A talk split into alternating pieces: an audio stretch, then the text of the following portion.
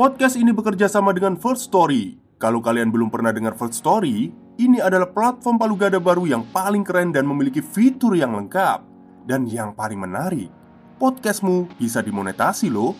Tunggu apa lagi? Yuk buruan, gapai potensi maksimal podcastmu dengan tools dari platform hosting terbaik untuk para podcaster. Daftarkan sekarang di firststory.me. Dijamin gratis.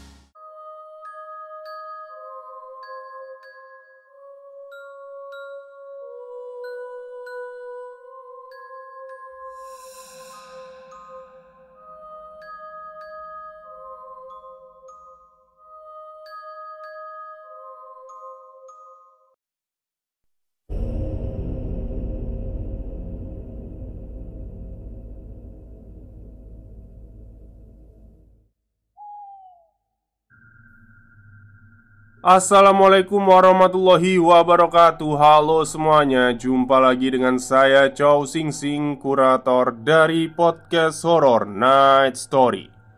Halo apa kabar semuanya? Semoga kalian semua sehat-sehat ya. Dan seperti biasanya Saya akan membagikan kisah mistis ya pada hari ini.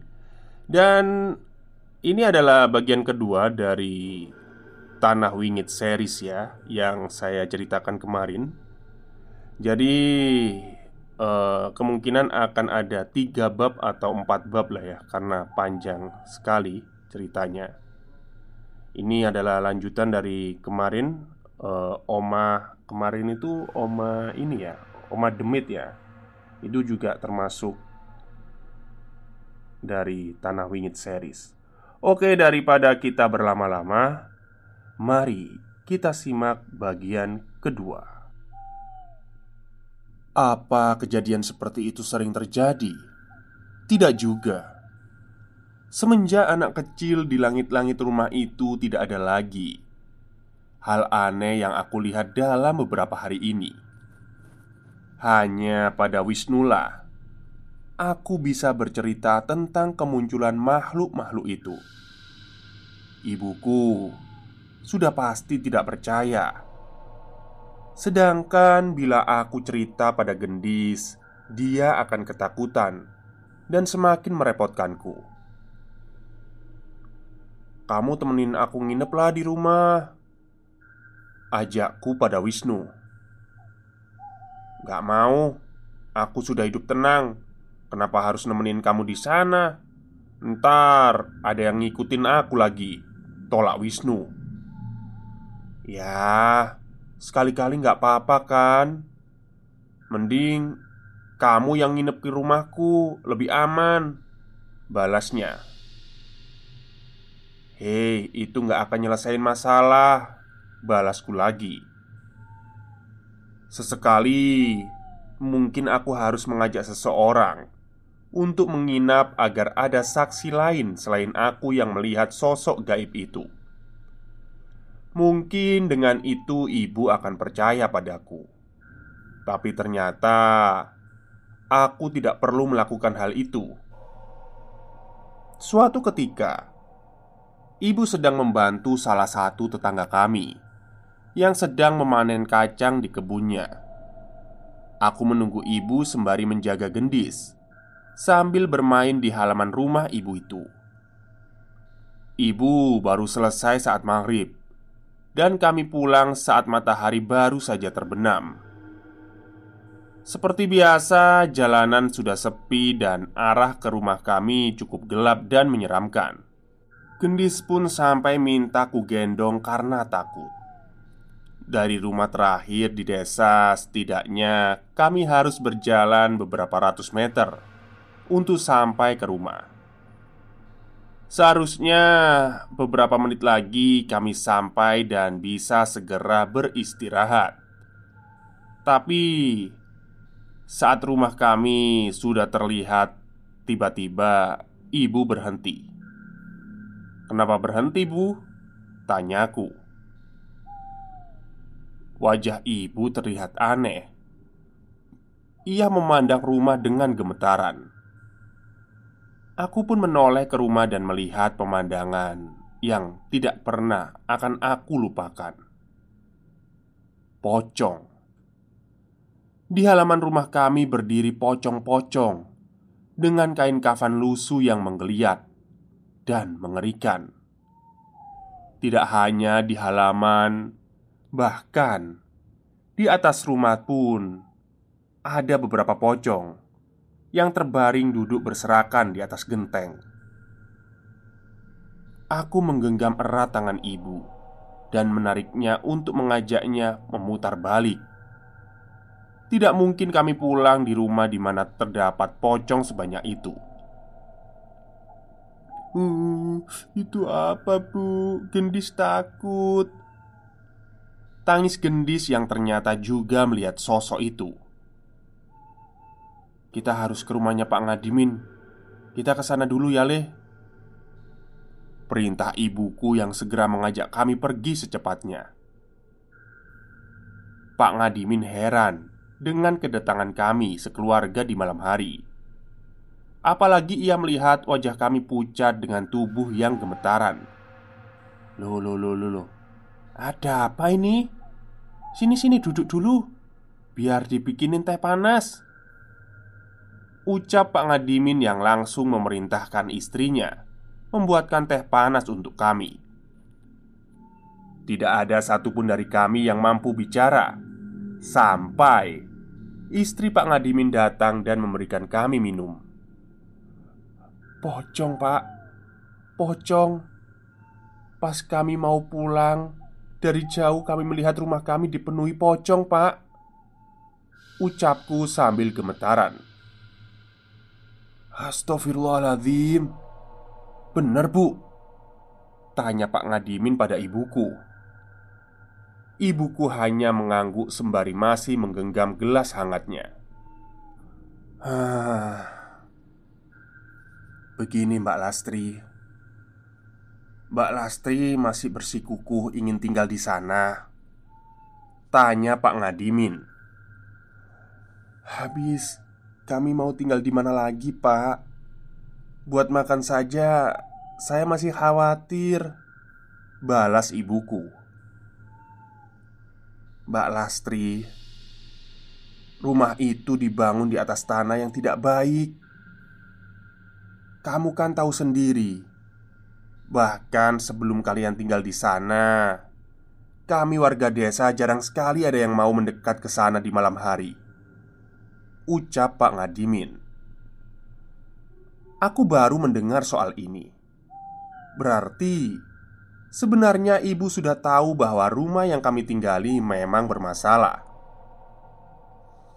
Bu, Gendis gak mau pulang Rengek si gendis Malam itu Pak Ngadimin mengizinkan kami untuk menginap di rumahnya saja Besoknya Ia mengantar kami kembali ke rumah Bersama seorang yang ia panggil dengan nama Mbah Sartiman Pria yang sudah cukup berumur dan rambutnya sudah memutih Mbah Sartiman sendiri adalah seorang yang dianggap mengerti soal hal seperti ini.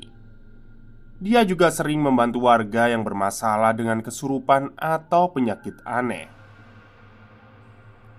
Mbak Lastri benar-benar melihat pocong-pocong itu di sini. Tanya Mbah Sartiman saat sudah mencapai halaman rumah kami. Iya, Mbah. Anak-anak saya juga melihat Balas ibu Mbak Sartiman Memejamkan matanya sebentar Setelahnya ia menghela nafas dan menggelengkan kepala Hmm Kalau bisa sebaiknya Ibu pindah saja dari sini Ucap Mbak Sartiman Jangan pak saya belum punya tempat tinggal lain. Tolong, pocong-pocong itu diusir saja, dan rumah saya dibersihkan dari makhluk-makhluk itu. Pinta ibuku. Mbak Sartiman menggeleng menolak ucapan ibu.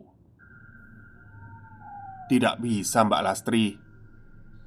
Tanah ini adalah rumah mereka. Jasad mereka terkubur di bawah tanah ini Jelas Mbah Sartiman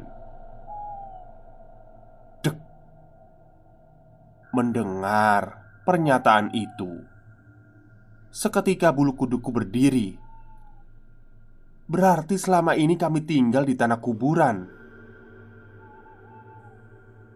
Tanah ini tanah wingit Mbak Lastri Tidak pantas untuk dijadikan rumah tinggal Tambah Pak Ngadimin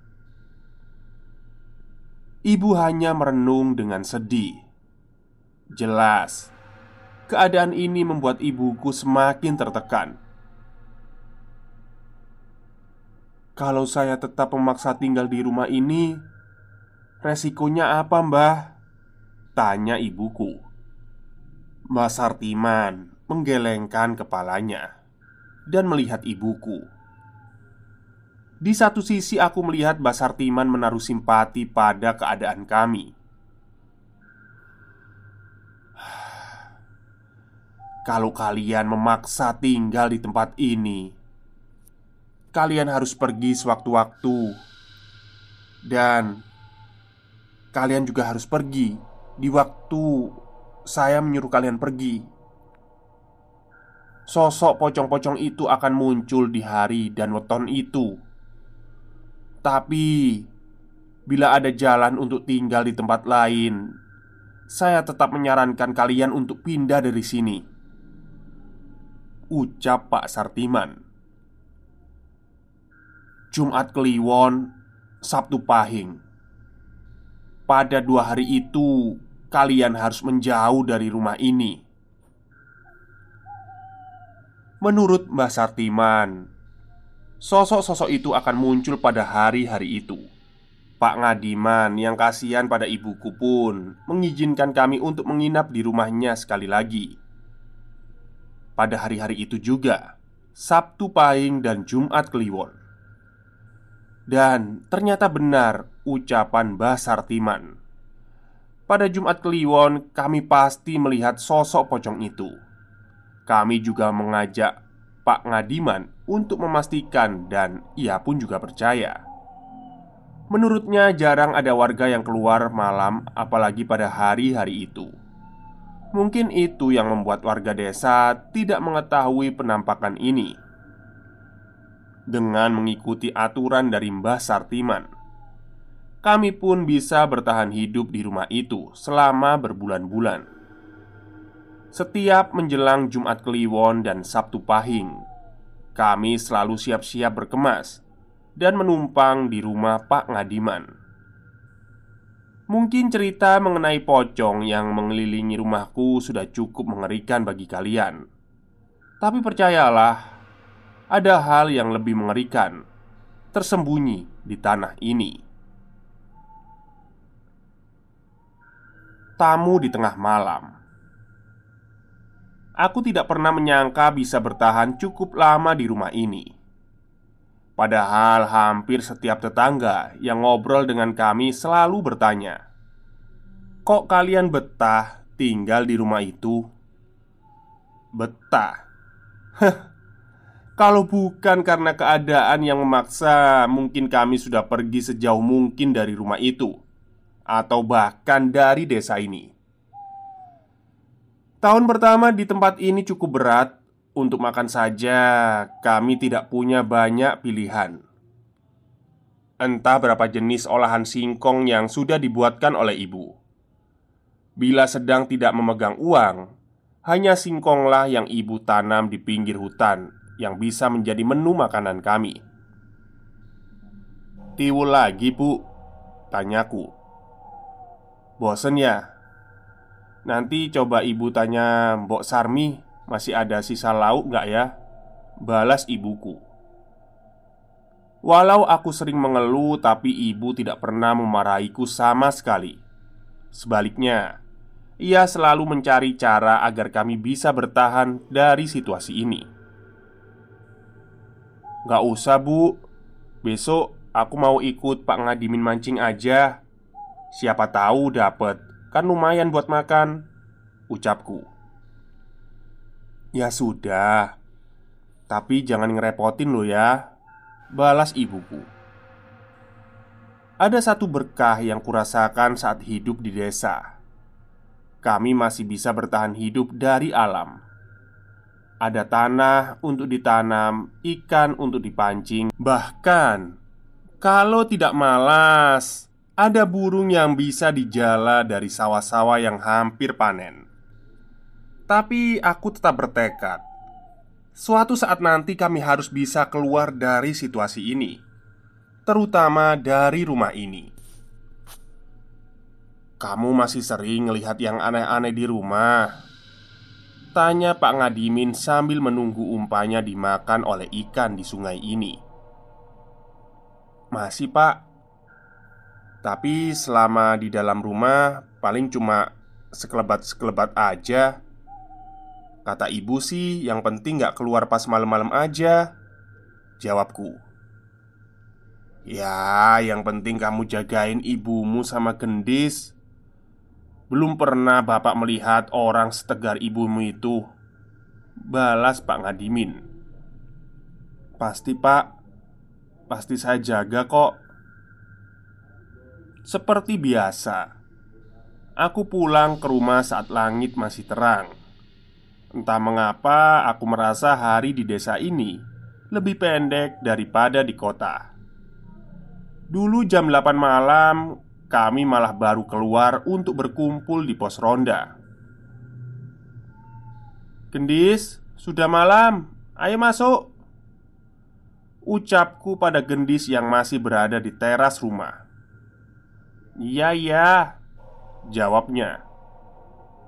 Ya kalau iya langsung masuk dong Jangan bengong Balasku Nanti malam mau ada tamu Ucap gendis sambil menatapku Tamu? Tamu siapa? Tanyaku Gendis tak mau menjawab Dan malah segera berlari ke dalam rumah Aku mengernyitkan dahiku apa tadi ada yang datang memberitahunya bahwa akan ada tamu? Waduh, banyak banget ikannya. Ini kamu semua yang mancing? Tanya ibu. Ya enggak dong. Sebagian Pak Ngadimin, tapi tadi dapat banyak. Jadi aku dibawain agak banyak sama Pak Ngadimin. Balasku tersenyum. Lumayan ibu mengolah ikan yang kubawa untuk bisa dimakan selama beberapa hari. Setidaknya selama beberapa hari kami terselamatkan dari olahan singkong lagi. Kami makan ditemani hujan yang mulai mengguyur desa. Ibu pun sudah siap dengan beberapa ember dan panci untuk diletakkan di titik kebocoran atap rumah. Suara tetesan air dari kebocoran rumah pun menjadi senandung yang menemani malam hari kami. Entah mengapa, tanpa disadari, kami bertiga merasa gelisah, seperti ada sebuah perasaan yang membuat kami tidak nyaman. Dar, tiba-tiba suara petir menyambar, membuat suasana rumah kami menjadi semakin seram. Ibu pun mencoba merapatkan gorden agar kilatan cahaya tidak terlalu mengagetkan kami. Tapi bukannya kembali, ibu hanya terdiam di depan jendela sembari melihat sesuatu di luar. "Ada apa, Bu?" tanyaku penasaran. Ibu tidak menjawab. Sebaliknya, ia malah menelan ludah dan wajahnya terlihat cemas. Khawatir dengan ibu, aku pun menghampirinya dan ikut melihat ke arah luar. Saat itu, setelah sekian lama, bulu kudukku berdiri. Aku melihat sesuatu yang ada di halaman rumah membuatku merinding tak karuan. Keranda mayat di bawah hujan yang cukup deras. Tiba-tiba terlihat sebuah keranda mayat tergeletak begitu saja di halaman bersama sesosok jenazah yang sudah dipocong. "Bu, itu itu kan?" tanyaku. "Jangan keluar. Apa pun yang terjadi, jangan keluar ya." Balas ibu yang segera merangkulku dan mengajakku menjauh dari jendela. Aku pun berinisiatif membawa radioku dari dalam kamar dan mendengarkannya bertiga di ruang depan. Tidak ada satupun dari kami yang mengajak masuk ke kamar. Satu sisi kami takut dengan apa yang ada di luar. Di satu sisi, kami juga khawatir akan terjadi sesuatu bila kami tidak mengawasinya. Aku berharap suara radio yang kusetel bisa sedikit menenangkan kami. Namun, walau sudah mendengarkan beberapa lagu dan drama radio, tangan ibu masih terlihat gemetaran. Sudah berapa lama? Mungkin saja keranda itu sudah hilang dengan sendirinya. Setidaknya itu yang kupikirkan saat ini. Aku pun mencoba melawan rasa takutku untuk kembali mengintip melalui jendela. Bila keranda itu sudah hilang, maka kami bisa masuk kamar dan tidur dengan nyenyak. Mukti, coba lihat, kata ibuku. Aku mengangguk. Aku mendekat ke arah jendela, menyibakkan lagi gordennya, dan sialnya Ternyata keranda mayat dan jenazah itu masih ada di sana. Aku pun sedikit memperhatikan keranda itu dan sekitarnya, sembari mencari petunjuk siapa yang meletakkan benda itu di sana. Tapi tepat saat aku memperhatikan sosok jenazah yang ada di dalam keranda itu, tiba-tiba saja Kepala pocong yang berada di dalamnya menoleh dan melotot ke arahku. Sontak aku pun terjatuh dan buru-buru kembali berdiri untuk merapatkan gorden jendelaku.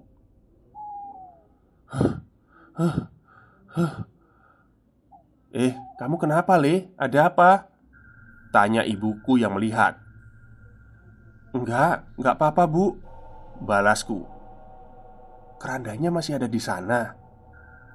Tanya ibuku lagi. Aku mengangguk sembari duduk mendekat dan mengeraskan suara radio. Keranda? Tanya gendis penasaran. Eh, enggak, Dis. Kamu dengerin radio aja ya, atau mainan lagi. Tapi nggak boleh deket-deket jendela. Balasku yang tak ingin gendis khawatir. Perasaanku benar-benar cemas. Seolah mendapat firasat akan terjadi sesuatu yang mengerikan. Hujan semakin deras. Kilat bersautan Saat itu aku dari kilatan cahaya samar-samar melihat bayangan manusia Yang terpantul di gorden jendela kami Wajah ibu terlihat pucat. Samar-samar terdengar suara langkah kaki yang menginjak tanah yang becek. Tak hanya satu, tapi suara itu semakin banyak. Saat hujan mulai meredah, suara langkah kaki itu masih terdengar.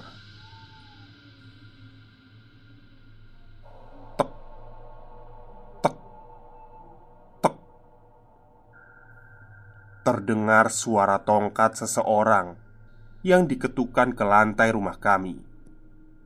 Seketika aku teringat kejadian saat hari pertama aku berada di rumah ini. Penampakan seorang nenek, dan benar saja, bayangan seorang nenek yang bungkuk sedang membawa tongkat terpantul di gorden jendela. Aja ana sing metu yole Terdengar suara seorang nenek Tepat saat bayangan itu berhenti di depan jendela Aku merinding sejadi-jadinya. Tapi Entah mengapa Aku merasa ibu dan gendis tidak sadar akan hal itu. Bu Ojo onok sing metu yole Itu artinya apa bu? Tanyaku yang tidak mengerti bahasa Jawa.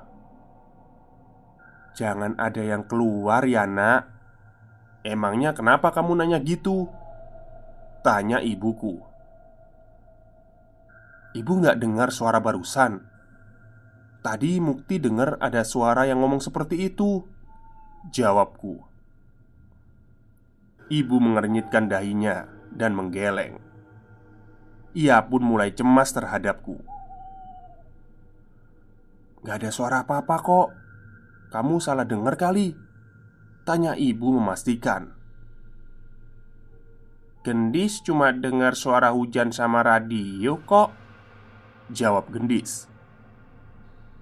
Aku pun mulai bingung. Apa ada setan yang sengaja berniat memperingatkanku? Aku mengubur rasa penasaranku dan sama sekali tidak memikirkan untuk mengecek keluar. Lambat laun hujan semakin mereda Yang terdengar hanyalah suara tetesan gerimis Tanpa adanya kilatan Yang mengagetkan kami lagi. Aku melihat ke arah jam dinding dan mendapati bahwa Waktu telah menunjukkan hampir jam satu pagi. Gendis sudah tertidur. Ibu beranjak dari tempatnya untuk mengecek kembali ke jendela. Aku merasa harus ikut menemaninya.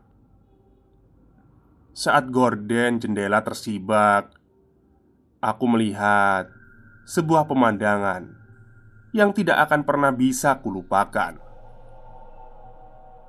Ada sekumpulan orang-orang dengan mengenakan baju adat Jawa dan bawahannya memakai kain jari. Ada yang bertelanjang dada, dan ada juga yang mengenakan surjan atau kebaya yang sangat lusuh. Kulit mereka hitam dan bercampur dengan lumpur, dan mengerumuni keranda isi mayat itu. Wajah mereka mengerikan. Mereka seperti kesetanan merogoh sosok yang ada di dalam keranda itu dengan beringas. Aku mencari, mencari ingin tahu apa yang sebenarnya mereka lakukan. Tapi tanpa sadar, salah satu dari mereka menoleh ke arah kami. "Bu, tutup, Bu!" Teriakku dengan cepat. Aku teringat ucapan sosok nenek tadi yang memperingatkanku. Ibu segera menutup gorden dan kembali menjauh. Kami pun kembali mendekat ke gendis dengan jantung yang berdebar kencang. Benar saja, terdengar langkah seseorang yang mendekat ke dalam rumah. Langkah kaki yang menginjak tanah becek berubah menjadi suara kaki yang menginjak lantai kayu. Aku pun segera mematikan radio dan mengajak mereka menjauh dari arah jendela. Samar-samar terlihat bayangan manusia dengan rambut yang panjang dan acak-acakan memperlihatkan dari balik gorden. Ibu pun merangkulku dan gendis, sementara aku terus memegangi ibu.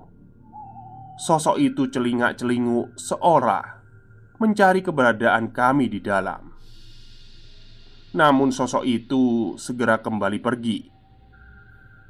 Aku sedikit lega, namun ibu masih tetap gemetaran dengan apa yang baru saja terjadi.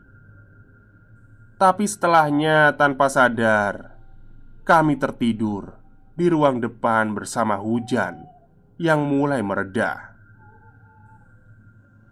Oke, mungkin itu dulu untuk bagian kedua Tanah Wingit yang ditulis oleh baca horor. Ini kalau dijadiin film seru ini. Saya aja yang baca merinding ya. Ya semoga aja dilirik sama ini ya. Uh, prosedur film ya. Baik, mungkin itu saja cerita bagian kedua dari Tanah Wingit. Mungkin besok ada bagian ketiga karena kemungkinan akan saya jadikan empat part ya, karena panjang sekali. Baik, terima kasih yang sudah mendengarkan cerita dari Chow Sing Sing. Selamat siang dan selamat beristirahat.